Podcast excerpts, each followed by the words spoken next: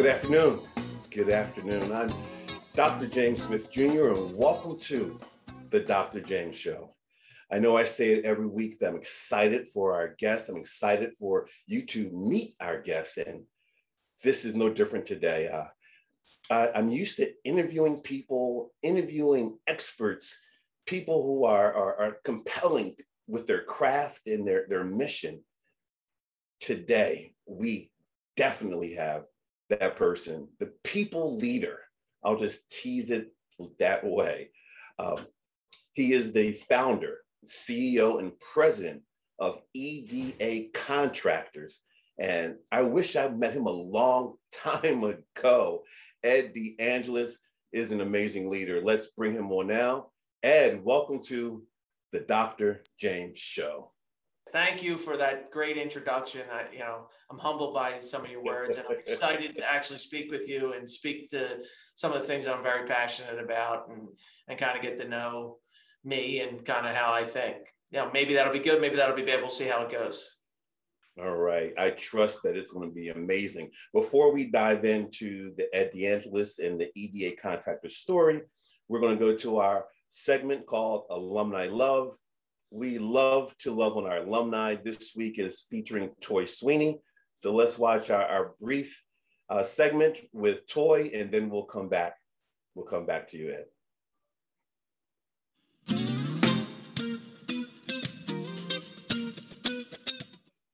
Toy Sweeney, welcome to Alumni Love.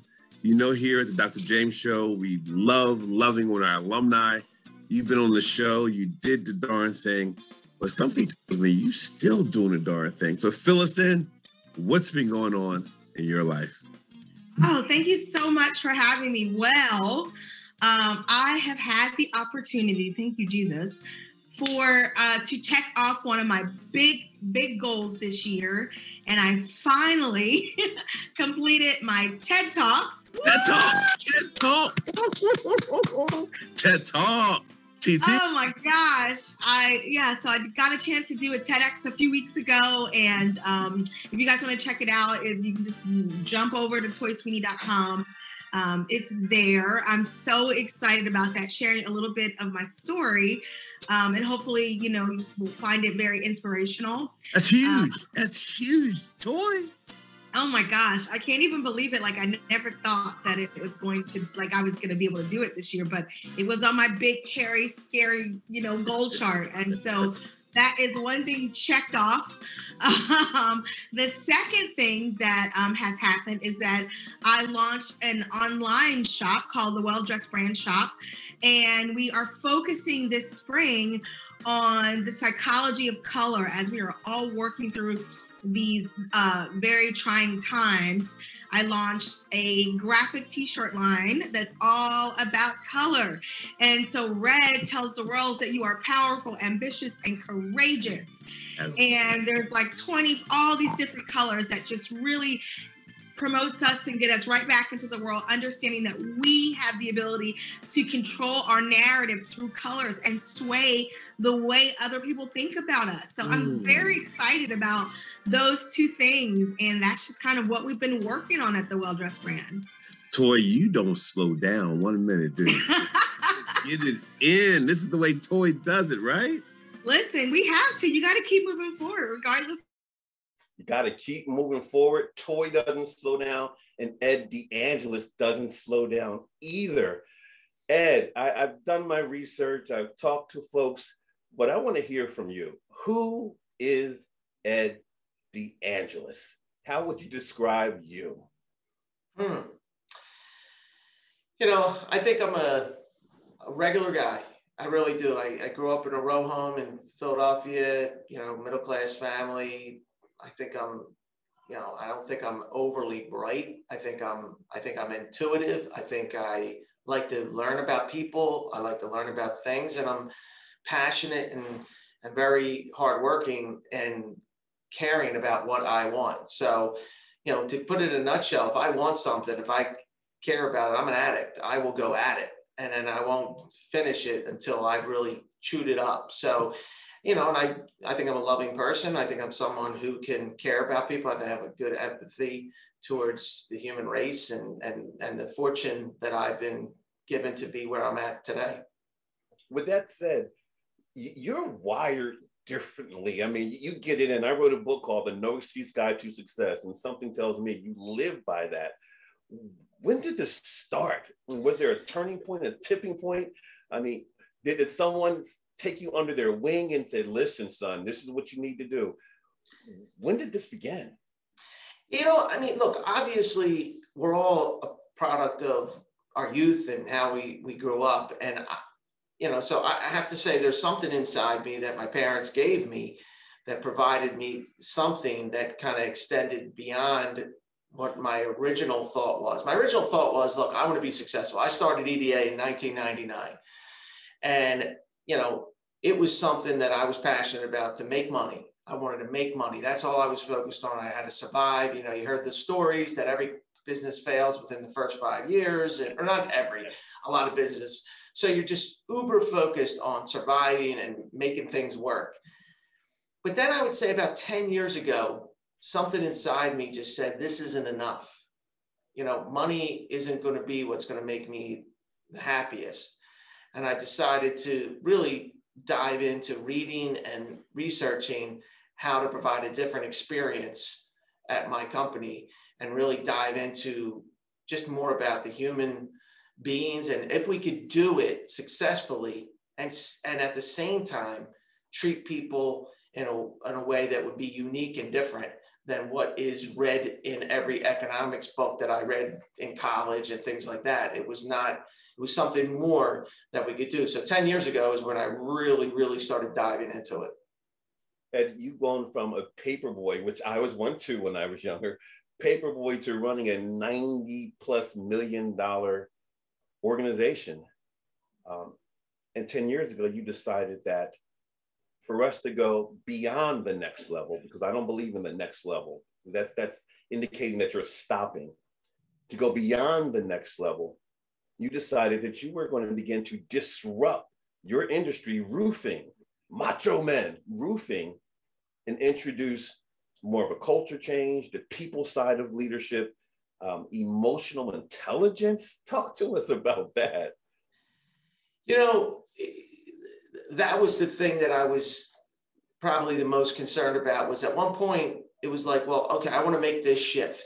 And everyone would say, well, you're in a, in a male dominated, macho, tough guy type business. Roofers, How are you going to get roofers to buy into this? And I must tell you that they're just, look, human beings are human beings. And when you introduce something to them and you prove to them and you show them that you're passionate about it and you care about it and you're doing it for the right reasons, you're not trying to trick them. It takes a little bit. That culture and and being this way, thinking about yourself, be self-aware of who you are, understand your triggers and understand your emotional intelligence, and not as a as a way to be soft, as a way to be stronger, to be tough, to be powerful because you're not letting your emotions take over you're going to be more thoughtful. You're going to be more, you know, purposeful when you are making decisions. It it did disrupt people. People thought we were going to go out of business. People thought we were crazy. But I do believe what you said. Um, I was going to ask you that. How cha- how cha- how challenging was it? Was it mandatory? You had to go to the training. Was it volunteer? What types of hurdles did you have to clear to get people to buy into your vision? So I believe that the way you have to be able to buy into a vision is you have to feel it from the individual. And, and, and my job at the top is to make sure that they know that I am, this is not a flavor of the month. This is not something, this is something that I care about so deeply that it's going to be something that I could speak with you and talk to you and just prove to you that my whole goal here is to help you. I believe myself, I look at myself as a servant leader. My job is to make you better. So it was it was hard. I don't want to be this touchy feely. We're going to talk about our feelings. We're going to be. The reality of it is, most of us need to talk, especially men, and that's why I think I am very focused on men. Men don't want to go to a place where they have to think about their feelings, but all their decisions as they move forward depend on them. So we build buildings.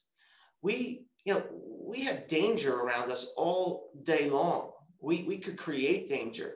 So to have someone a little more emotionally intelligent, a little more stable, believe I believe that we're going to get a better, they're going to, we're going to give a better product. Society gets a better product. And overall, I hope that the individuals that work for us can say that I also feel like my life has gotten a little bit better, just a little bit better because of some of the things we're teaching. To talk about how talk about how this has impacted the business, how it's impacted the culture, the workplace, your family workplace was based on everything I've read and, and saw, listened to. You basically have a family there. A hundred percent. The thing that you you want to have it, it, it's impacted me. I think I'm a better father. I'm a better husband. I'm a better person because of the teaching and things. And when I don't have to pretend to do it one way at home and one way at work, my life becomes much easier and simpler. I can be the same person here and the same person home. I want everybody to come to work here that you can be you here and at home. And if we teach you those things, we also believe you'll be much more powerful. And then you will feel the community that you will get within a, a company. Everything at work doesn't have to be just a, a some zero sum game. It can be a good experience. It doesn't mean that we don't, you know, we have to make profits. We sometimes have to, you know, discipline people or we have to let people go. These things happen, but you can do it in a humane, kind way and people feel it. And they may not love when you make decisions that are tough, but they know if you're doing it for the right reasons that, that they feel like it's okay. It's part of life. Tell me about the EDA way. So the EDA way is, is a way to kind of encompass our mission, our vision, our core values, our, our behaviors that are important to us, and put it all under one envelope. And we, you know, we kind of put it in a house. And it, it allows everybody to kind of have a common set of ideals that they can kind of look at. And I myself use it as a guide for my everyday, you know, life, just to say, am I, you know, living proactively? Am I being passionate? Am I exceeding expectations? Am I smiling, laughing, enjoying life? Am I really making a difference in people's lives that extends beyond just the work? It extends to their family and to their home. So I think it's it's just the EDA way is just a, a it's a singular kind of way for people to say, is this the EDA way? What we're doing right now? I love it. I love it. I'm gonna go to the uh, chat room because we do have questions, and I encourage you to send your questions, your comments. The question I'm seeing right now says, Ed, what challenges did you face getting people to buy into your vision, emotional intelligence? It ties into, you know, we touched on that a little, a little bit, but were there any additional challenges with getting people to buy into your vision?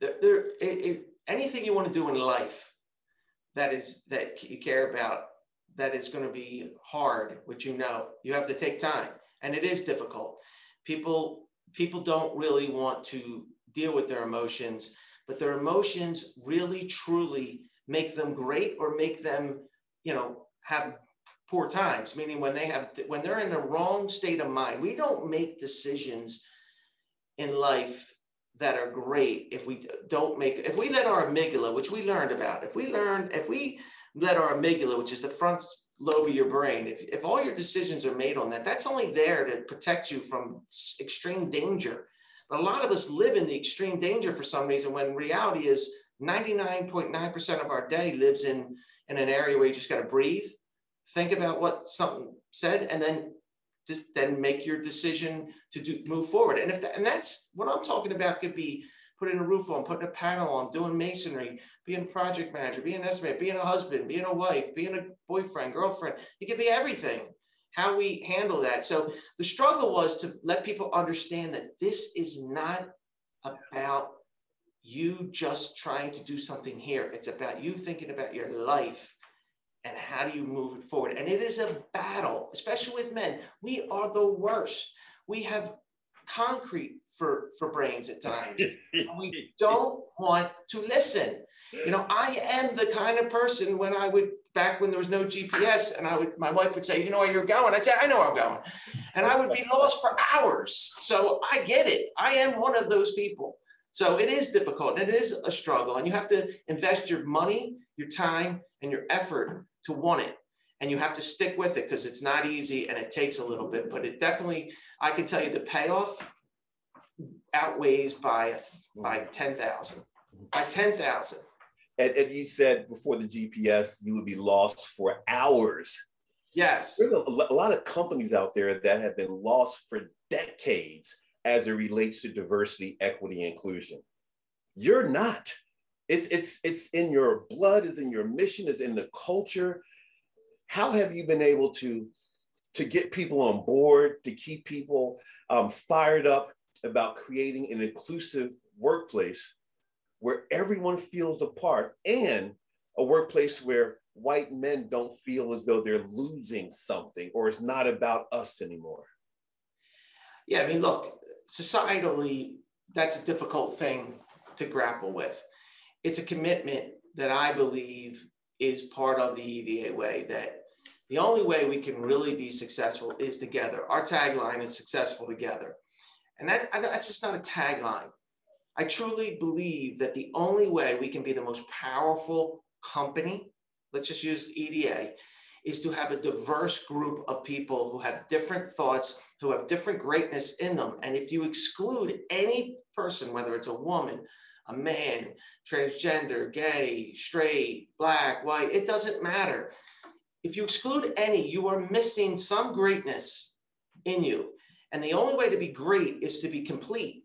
And the mm-hmm. only way to be complete is to include all types in your organization. Now, some people may not be good at one thing, but you have all kinds of different roles in your organization that you can provide. And one of the things that gives me passion to keep moving forward is to keep giving opportunity for as many people as I can to show them the EDA, because the EDA way doesn't have a color, doesn't have a sexual orientation.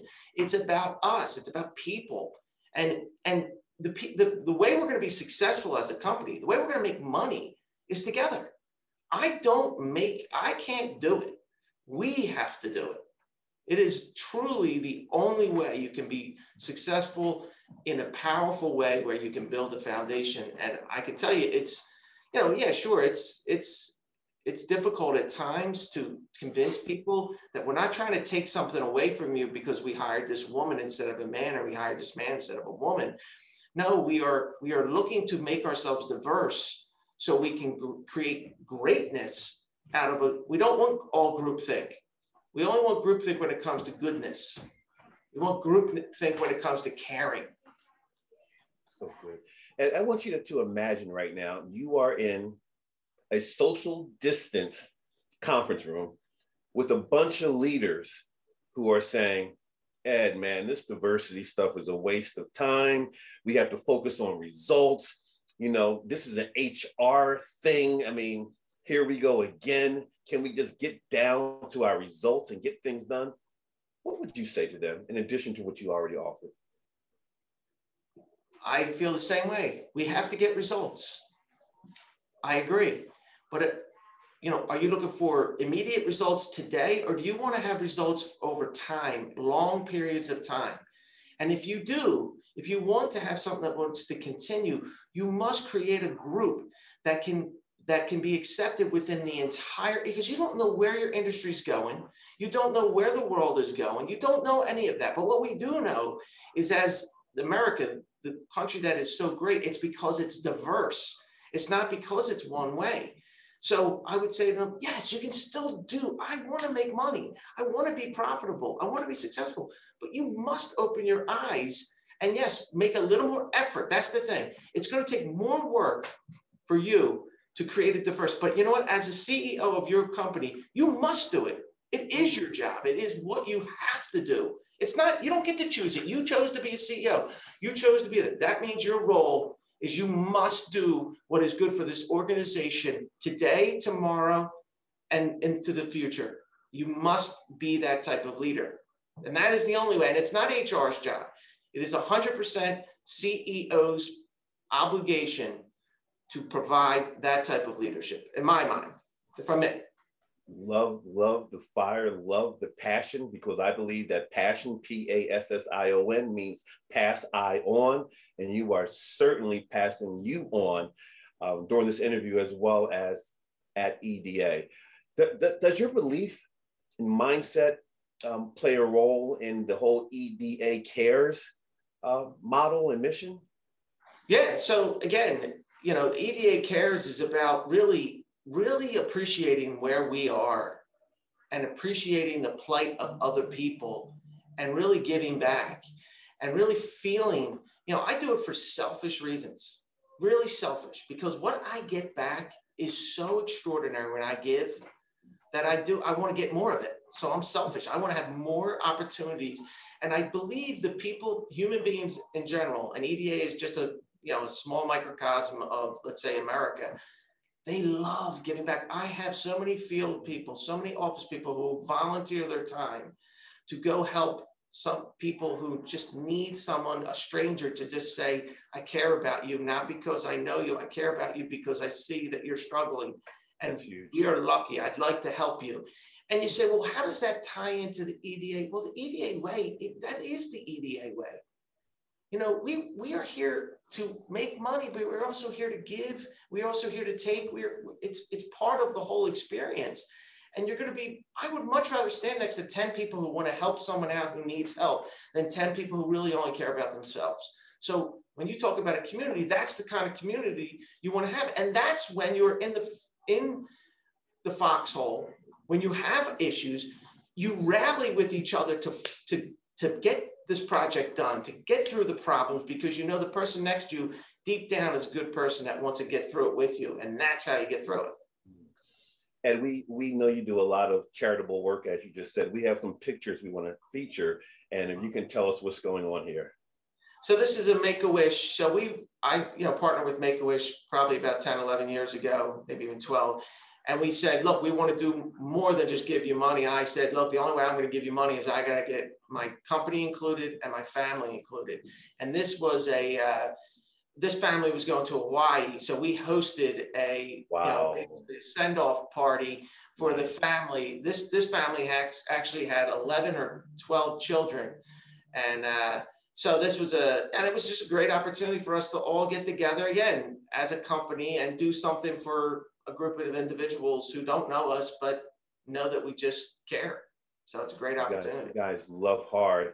Um, I, I, like what I read that uh, you love making money, you love giving it away. And this picture right here speaks to another of what appears yes. to be a charitable event. Yeah, this was a leadership training, and at the at part of the leadership training was we would uh, build bikes for kids who and, and you know this is when you you start to speak to these children these are from you know lower income areas they've never had a bike.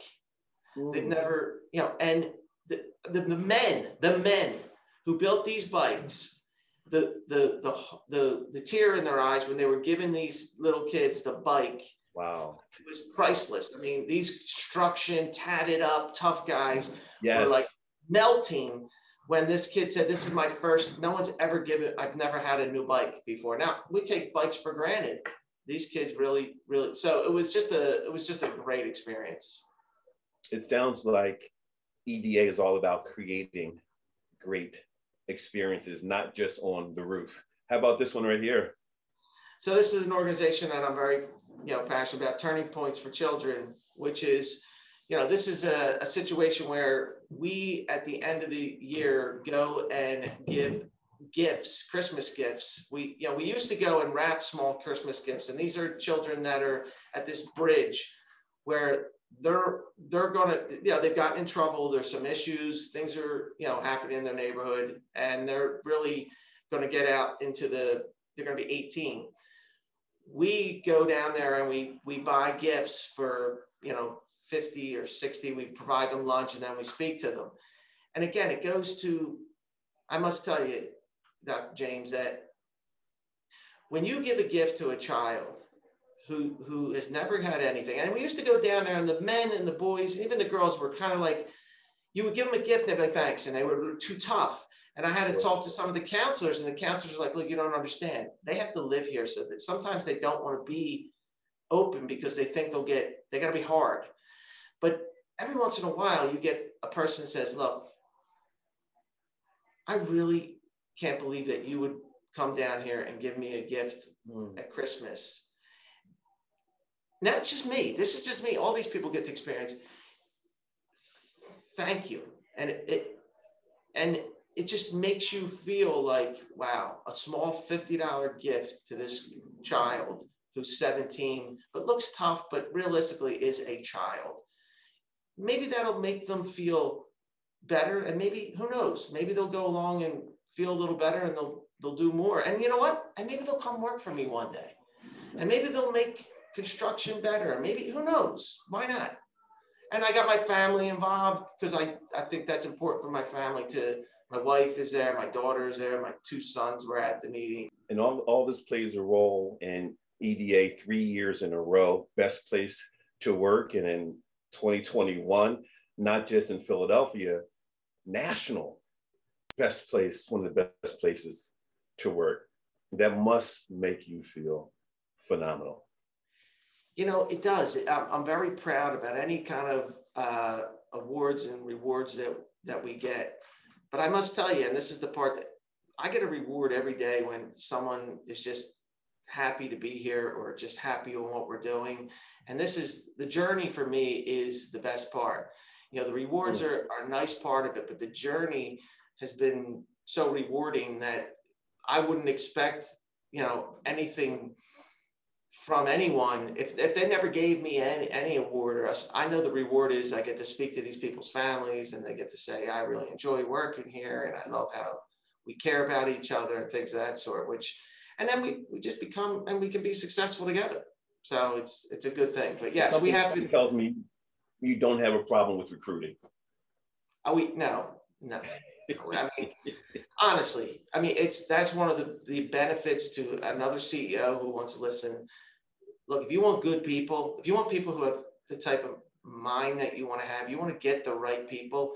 Once they feel this, they know they're either going to get on board with it or they're going to get out. And that's just as important.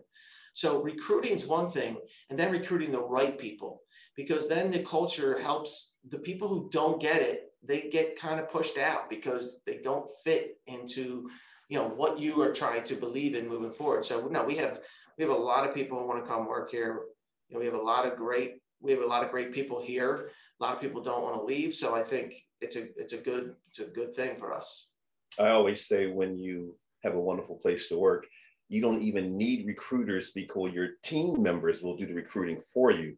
All you need is interviewers because the recruiting will take care of itself. And if you have a diverse team, you will have diverse recruiters doing it for you which is one of the things, you know, Dr. James, just say on that for one second. Yeah. That's the other stupidity of not doing diversity. You are limiting the talent pool. Why should I limit my talent pool? I should expand my talent pool. Yeah. I get more talent with more people than just sticking to a certain type of, you know, individual, you know, again, whatever it may be, it it, it really and, and the industry I'm in, which is predominantly white male, it needs to change. And the only way for us to get to the next level is to accept the fact that as an organ, as a industry, we have to see that as an opportunity. Yeah.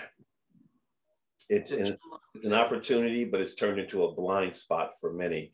And I'm gonna go to the chat room. Uh, there's some thoughts and comments. There's a question First question is How do you separate yourself from your competitors? What goes into your, your thinking, your strategy, your, your plans each year? How do you separate yourself? How does EDA separate itself from its competition? I mean, again, it, it, it sounds so simple.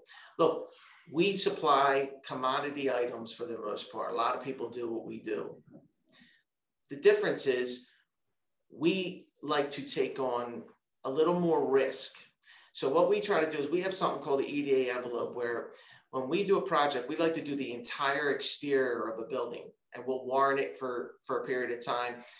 And it takes on more risk. And my general counsel would say, oh my God, I don't want any more risk.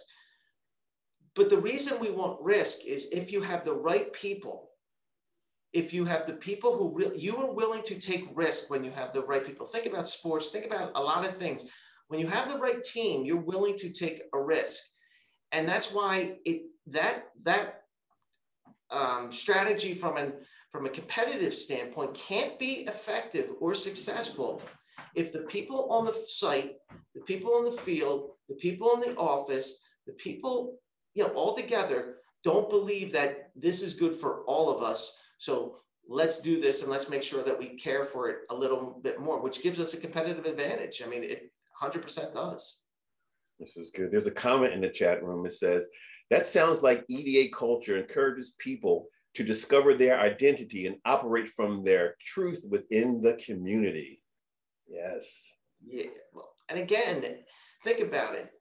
If it's if you're in your community and you believe that this is a good place, you're going to speak to it in a positive way and the organic growth of positivity. And I can be the person, look, five years ago, we were probably doing 40, 50 million. Now we're doing 90.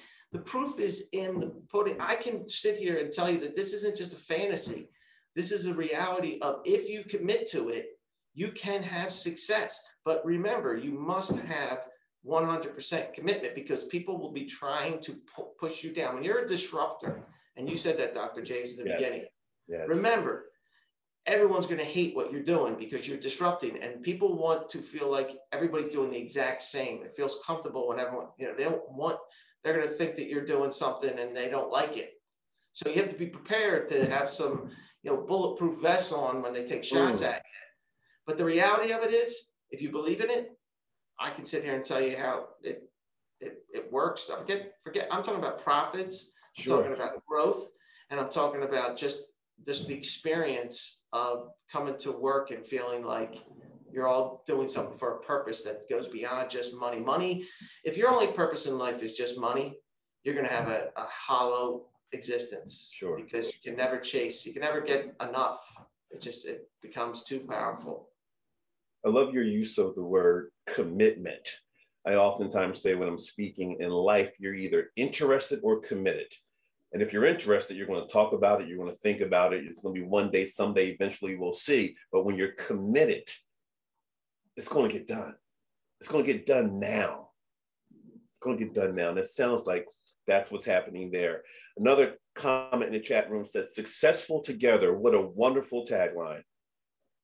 Mm-hmm. Well, and, and, look, the reality of it is when you have a tagline, it, be, it can become an opportunity for people to shoot holes in it. So you truly have to be, and I'm going to use your words because you use them mine. You have to be committed to it. You must be committed to it. So successful together is is a great tagline and it's so important. And if you think like that, is this make us successful together? Sometimes tough decisions in business have to be made that are in the best interest of all of us successful together. That is how you have to think of it. So it really does. And if you believe it, it really does work. It's so simple, but it's two simple words that everybody knows. I mean, again, not not you don't have to be this Harvard educated genius to be successful in this country. You can just be passionate, committed to what your your, your views are, you know, innovative, forward thinking, growth mindset.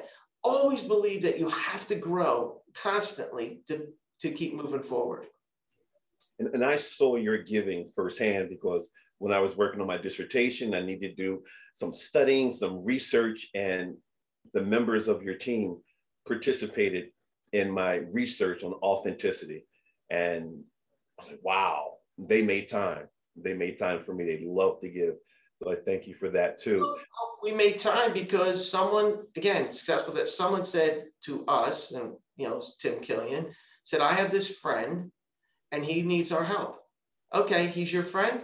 We can help. And you know what? You never know in life when you say, hey, Dr. James, I need help. Can you help me? That's how life goes. It just happens that, that, you know, that's how the, it's just a circle. It just kind of works that way. And if you believe in it, it's easy. I love it. And I'm going to put you in the hot seat right now. We have a, a segment, a segment on. I guess you're thinking I'm on a hot seat every day. we have a segment called the hot seat, and what it is, I'm going to give you a word, and actually, I'm going to give you a number of words. And once you hear the word, I'd like for you to share the first word or thought that comes to mind about that word. Don't want you to think long, don't want you, at all. We don't want you to edit. You get the word, what comes to your mind? No problem. You ready? Yep. First first word. Family. Everything. Love. It's, it's it means Diversity. everything. Diversity. I need to work on it more. Leadership. Give to others. Commitment. Passion. EDA. Family. Change. Inviting. Fear. Natural. Pandemic. Tough. Growth. Opportunity. Emotional intelligence. Strength. Ed DeAngelis, you are off the hot seat. All right. All right.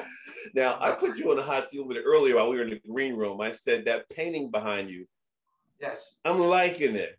I, I wouldn't mind borrowing it. And you said, no way. Tell, tell us about that painting and, and why does it, its significance and why does it mean so much to you? You know, it, it means a lot to me because it's it's really construction workers back in the 30, 40, 30s and 40s. And my grandfather came from Ireland, you know, as a 11 year old boy, lived in an orphanage, worked in construction. And that's all that, that, that pictures of the immigrants that built this country. And in today's day and age, we need to recognize that the greatness, we don't know where it's at. And, and what that picture tells me is, you know what, we didn't get here without somebody else sacrificing something to help get us here. And those are people up on a beam back then where reality is they aren't even safe. I mean, they're like, you know, and we put a lot of these immigrants in danger and they were willing to do it because they were the type of servant leaders. They wanted to give their family, their next generation, their life. None of those guys on that beam's lives were that great, but they gave other people the opportunity, like myself, to be, and then it's my obligation, it's my responsibility to remember that and to help move it forward. So that painting for me, because it's in my industry, construction, it, it means a lot to me about diversity because again, they were the white Irish, Polish, Italian. They were they were, but they were not welcomed here. And I love the fact that they were a big part of building this, and that's uh, it. Just kind of encompasses what I believe in my heart. So And- yes, and- you can't in, in building that, in building that, building the culture you've built, the the EDA way, the EDA cares. What bothers you? What is a, a non-negotiable if you saw that happen at work or heard someone say it? What what gets under your skin for a short period of time? I'm sure you rectify it. What bothers you? You know, I think an arrogance or an entitlement to me really gets, you know, I really get fired up when when someone says, you know, we deserve this, I deserve this, and you know what? No, you know, the only thing we deserve in life is love and goodness. You know, that's the only thing we, you know, we we really deserve. Other than that, you know, we all have to work hard to get where we want. We have to be committed to whatever we are we we love and and to be entitled that you think you deserve something because of who you are is so difficult for me to understand. And, it, it's hard and i learned so much more from the people who have nothing. They are so much more powerful because they just they they don't expect anything.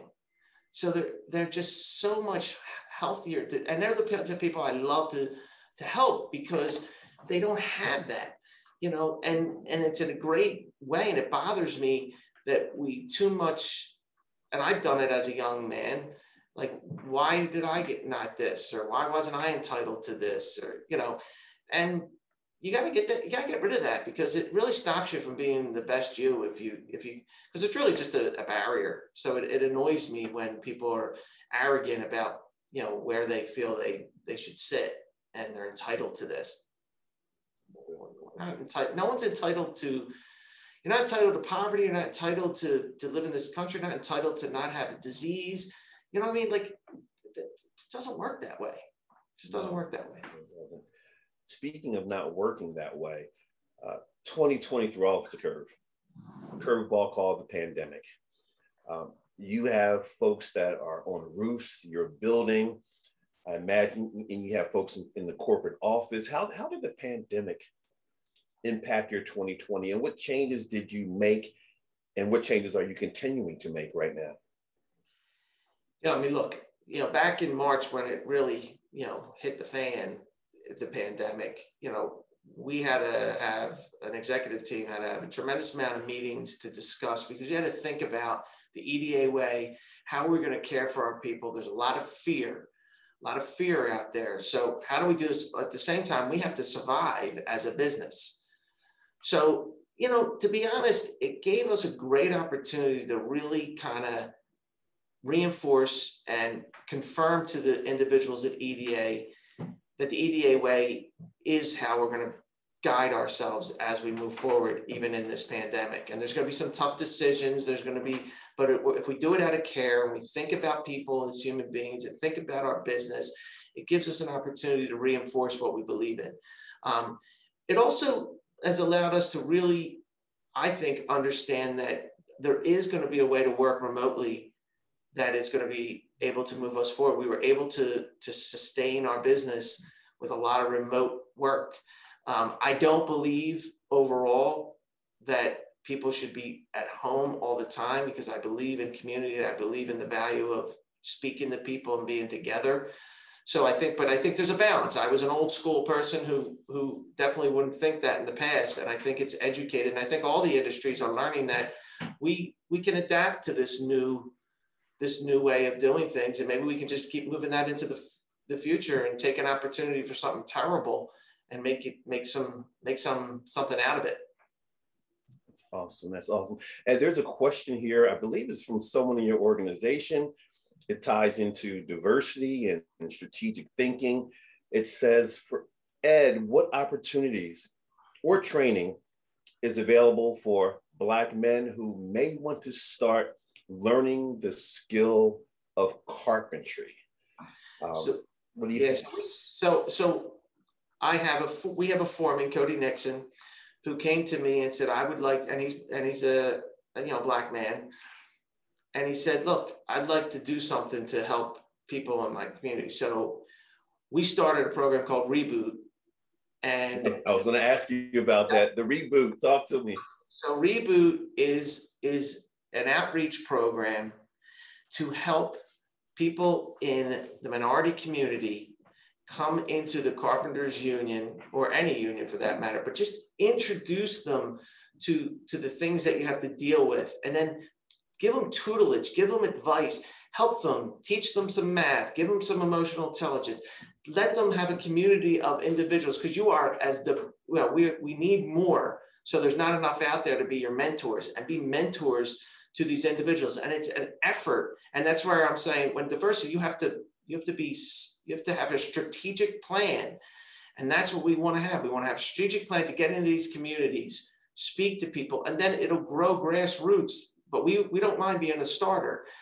Let's get the get them in, care for them, monitor them, hold them accountable, talk to them.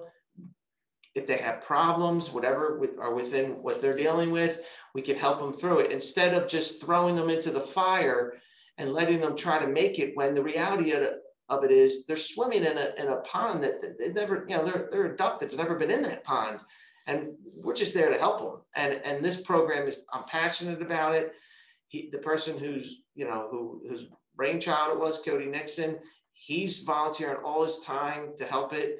It's, it's a, it's a great it's a great opportunity. And you know we try to encourage as many people as we can. And then we want to go back and have these same individuals go back into the community and show the community that the skills that you get in the carpenters union you can use to help each other. And then that just gets it and that's how that's how most things happen that your father or uncle or or someone did some work and you saw them do it, you got intrigued with it, and then you become. But if you've never seen anyone in your community doing that type of thing, well, then you just don't have any experience to it. You're not exposed to it. That's all it is. That's this program is simple. It's very simple. Continuing to be disruptive. I believe that we've made diversity, equity, and inclusion hard And it's not. No, it's not. It's not. It's Have you not. guys talked about programs dedicated to women, women carpentry or women roofing? So, so you know, we obviously have a, a, you know we're wide open for women to to come into the industry. I think that is going to be something that we you know we promote the ones that we have. We don't have enough. You know, I think that'll be another growth place that we could do more. Um, I think that'll be something that we have to encourage as we keep moving forward. It's exciting that that could be another place where, again, think about it. We lose the whole group of women. We don't have enough. And you can't tell me there's nothing that we do in work, whether it's masonry, roofing, carpentry, panels, that women can't do. They can do it. We're, we're not, you know, not everybody's Arnold Schwarzenegger in construction. So, you know, it's not like that. So there's a lot of skills, and I see it all over the place. But yeah, we need to do a better job of that. Would be a next, you know, the next place that I could see that we could continue to keep introducing it because we do have some, and they're awesome. They just give a different. Again, greatness is the diversity provides a different type of greatness all the time, and and women are built a little differently. So that means their brain's going to operate differently, which can make us better because they're going to see all the blind spots that we have as Sure. you know the way we may think women provide an opportunity to to fix some of that. As much as if it was just men in, a, in an all woman industry you want to have you know i you know nurses for example i think they love having men, male nurses sometimes because it's mostly women so it just gives a different perspective. So i think it's it's a reality. And a question I should have asked you at the outset take us back to the evolution of EDA contractors and what went into the acronym EDA. I think I know, what you're the expert. So take us back to the evolution and uh, question in the chat room asked, what does EDA stand for? so sadly you know eda stands for my name ed DeAngelis. Sadly, I'm Dr. James Smith Jr. That's my company. sadly, it's not. Again, here we go. Simple guy, didn't really think too hard. Just you know, you know, thought about himself and wanted to have his name in there.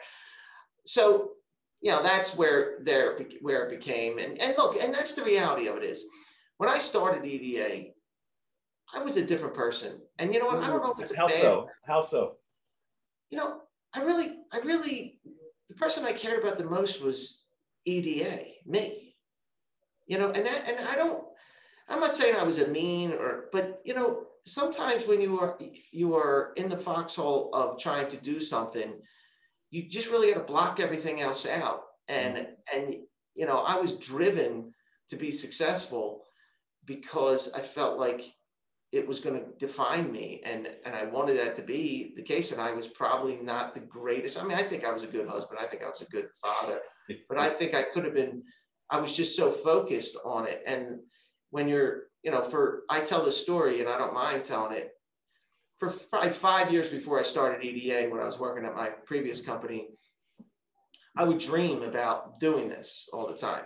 Well I would say once a year maybe once a year at least, I wake up and go, Did I do it? Like I dream, like I'm still back in that. And that's the power of your mind, is when you are putting your mind to something, if you truly put your mind to it, it's amazing how it becomes part of you. And, you, and that's what I'm saying. So it became part of my ritual of dreaming. And then when you do it, you get myopic and you just think about that and you have tunnel vision. And it took a while for me to kind of come out of the tunnel vision so the evolution of me, of EDA, I am part of that. I think I've evolved and and I've grown in it. And I hope in the next, you know, I hope I live that long, 20, 30, 30 years, I hope to continue to grow as EDA does the same.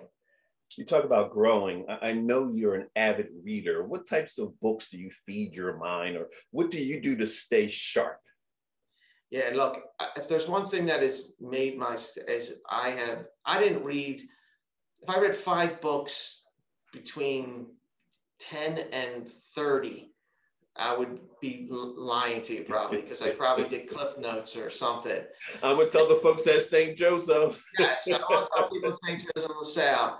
But since then, I've read hundreds and hundreds and hundreds of books, and and the reality of it is they go from you know, I find, you know, they first started off with business type books, then they became psychology, mindsets, and emotional intelligence. And then it's different people who have done different things, powerful people, people with in war. I just read a book called The Sum of Us, which is about mm. the, the cost of of not having diversity that meant a lot to me because I wanted to understand what I can do to be better. So books give you a great opportunity. And you really what happens for me was it led me to other books and it just kept me in this i'm like swimming in this you know and i got a bunch of books behind me.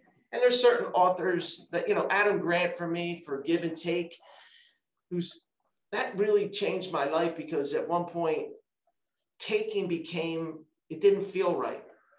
But if i can take the give yeah i live in a nice home I drive a nice car. So I don't want to act like I'm not Mother Teresa. But I think you can still be happy with who you are and still see the opportunity to give. And it just, it, and now it's wide open for me because now it, it doesn't restrict me from saying, look, I grew up in a row home. Reality is I'm doing well. I, I could just stop. But stopping my, I'm not going to stop being me. I, I, I, there's no option. I don't want to stop. The only time I stop is when I'm six foot in the ground. I mean, I don't want to stop. I love it. I love it. There's a comment in the chat room says, "Thanks for your passion and for bringing it back to what matters at work and at home." Hmm. So, passion, passionate, definitely coming through. Someone, if you if you want to ever change the name of EDA, from standing for Ed DeAngelis, it could stand for Equity Diverse Association. I like it. I like it. They, they are lo- loving your contribution. Ed, last part of the show is one of my favorite parts is the mini M-I-N-I, the mini keynote. I'm a speaker. I speak virtually and in person. I love running my mouth, as you can see. But I, I want to give you an opportunity right now, 30 seconds to look at that camera like you're looking at thousands of people and talk to them about a call to action, what the world needs now, whatever's on your mind. This is your 30 second keynote for you to drop the mic afterwards. Your 30 seconds. Ed DeAngelis. What I would say, now. what I would say is number one, don't let anyone else define who you are. Mm be who you want to be and do it with the most commitment and passion and excitement and enjoy it and love it. And yes, you're going to have hard times, but hard times give you an opportunity to learn. And if you do that and you can be you and be caring and just be pleasant and be positive, and that doesn't mean like walking around, you know, you know, telling jokes. I'm talking about just being happy who you are. And the only way you can be happy who you are is if you do what you really love to do. I love it. I love it. Ed, thank you immensely for, for bringing your experience, bringing your thoughts, bringing your models, and how you've made something extremely challenging easy diversity, equity, inclusion. Thank you for sharing, being such a charitable organization, for giving, for giving, for giving, for caring, for running an organization that supports each other immeasurably. Thank you for spending time with us today. And now you're part of the Alumni Association, and we'll be giving you some love. Listen, for those of you who are watching, hope you were taking notes. I hope you were taking notes. Uh, Ed shared a lot, a lot for us to use immediately, not to plan, but to do it now, to take action now. And we'll see you next week another compelling show. And like I always say, you've just been Jimpacted.